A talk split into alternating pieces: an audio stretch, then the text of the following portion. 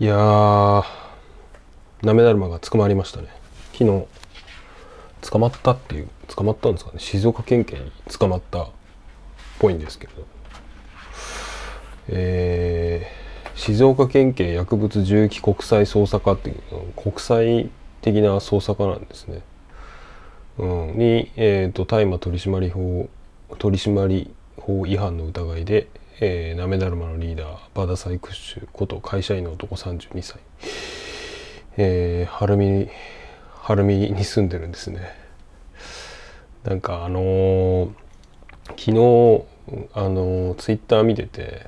あの Z リーさんのツイートで「ああなめだるまって大麻吸ってたんだ」みたいな感じでこのニュースをリツイートしてて。で もうやっぱセンスいいなみたいな感じで、まあ、それをこう見て。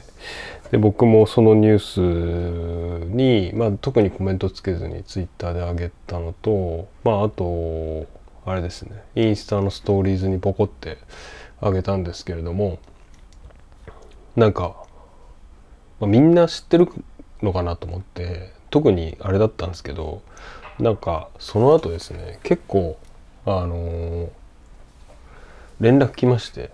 「やばいっすね」みたいな。とかまああとなんか「会社員なんですねバダサイって。知ってました?」みたいな感じで来たりとかしてなんかこうなんだろうな。僕はそこまで知らんっていうか 関係者でもねえよっていう。なんかしまいにはあのこのこの前職質されたんですけどとかなんだっけな。えー、っとそうだ。なんかあその捜査に協力したとかなんかそういう感じの話をこうあのインスタで ガンガン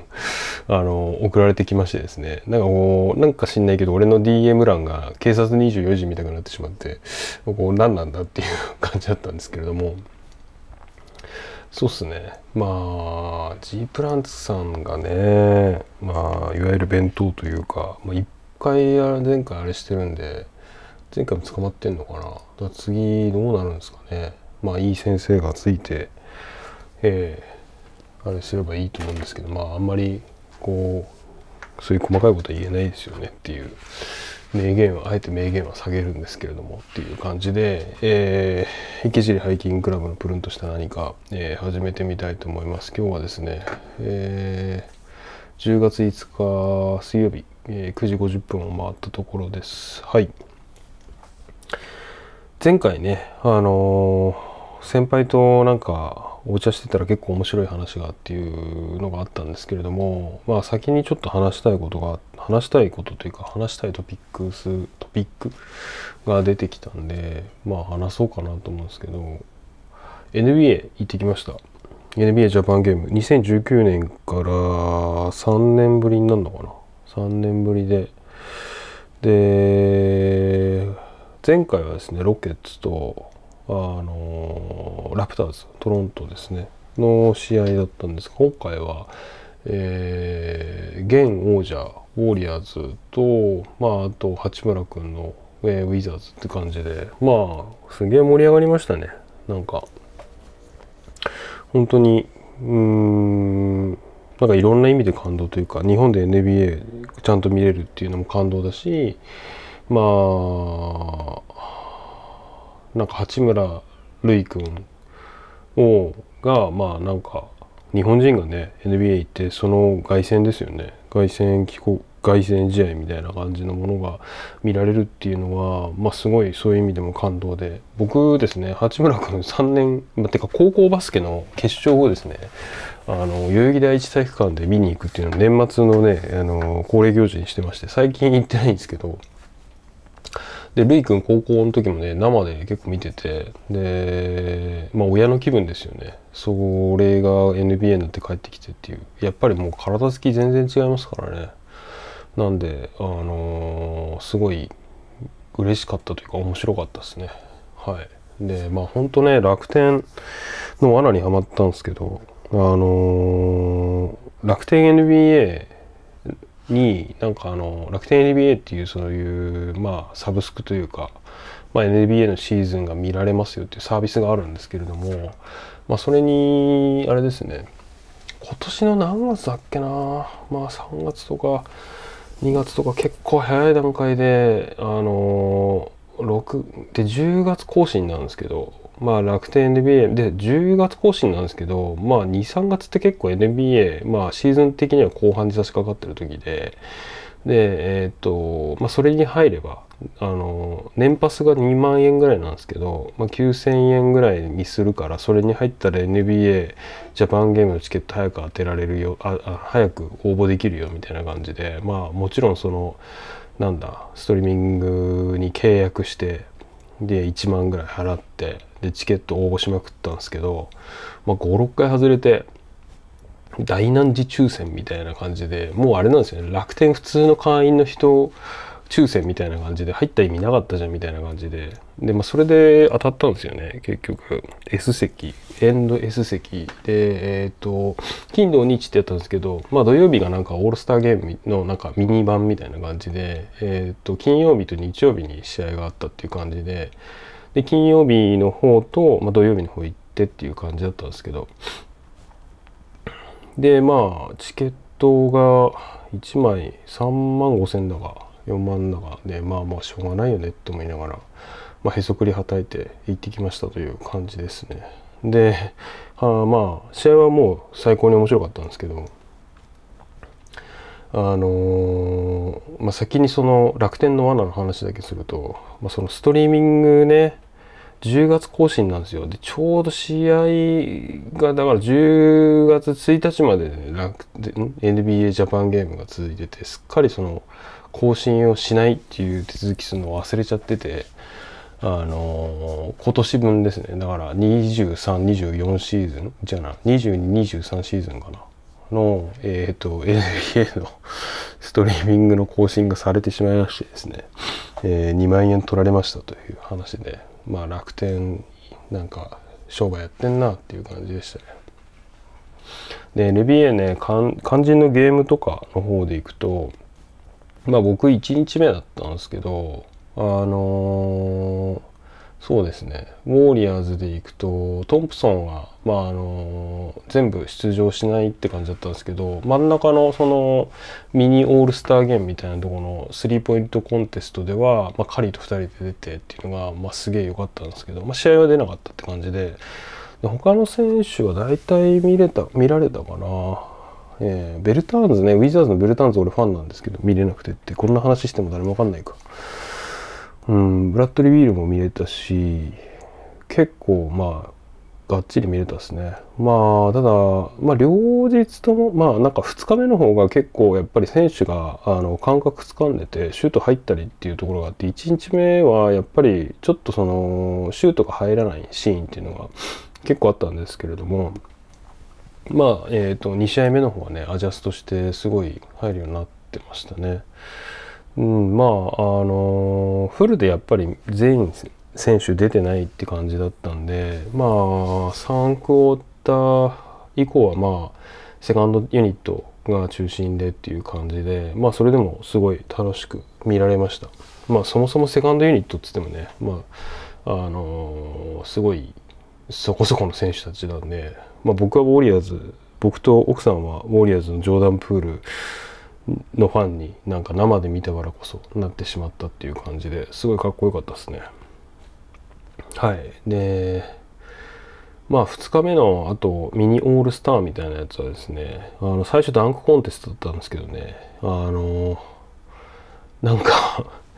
なんかダンダンカーみたいな人そのダンクをなりわいとしている、なんかその NBA 選手じゃない人がダンクコンテストやってて、お、これマジ続くのかみたいな。まあ、そしてなんかあの、車越え、あの、昔、グリフィンがやグリフィン、ブレイク・グリフィンだっけっていう選手がやったのかな。なんか NBA のダンクコンテストでよく車をこう、超えてダンクとかするんですけれどもあのそれにこう日産の車がこう出てきてでこれを超えるんだみたいな感じで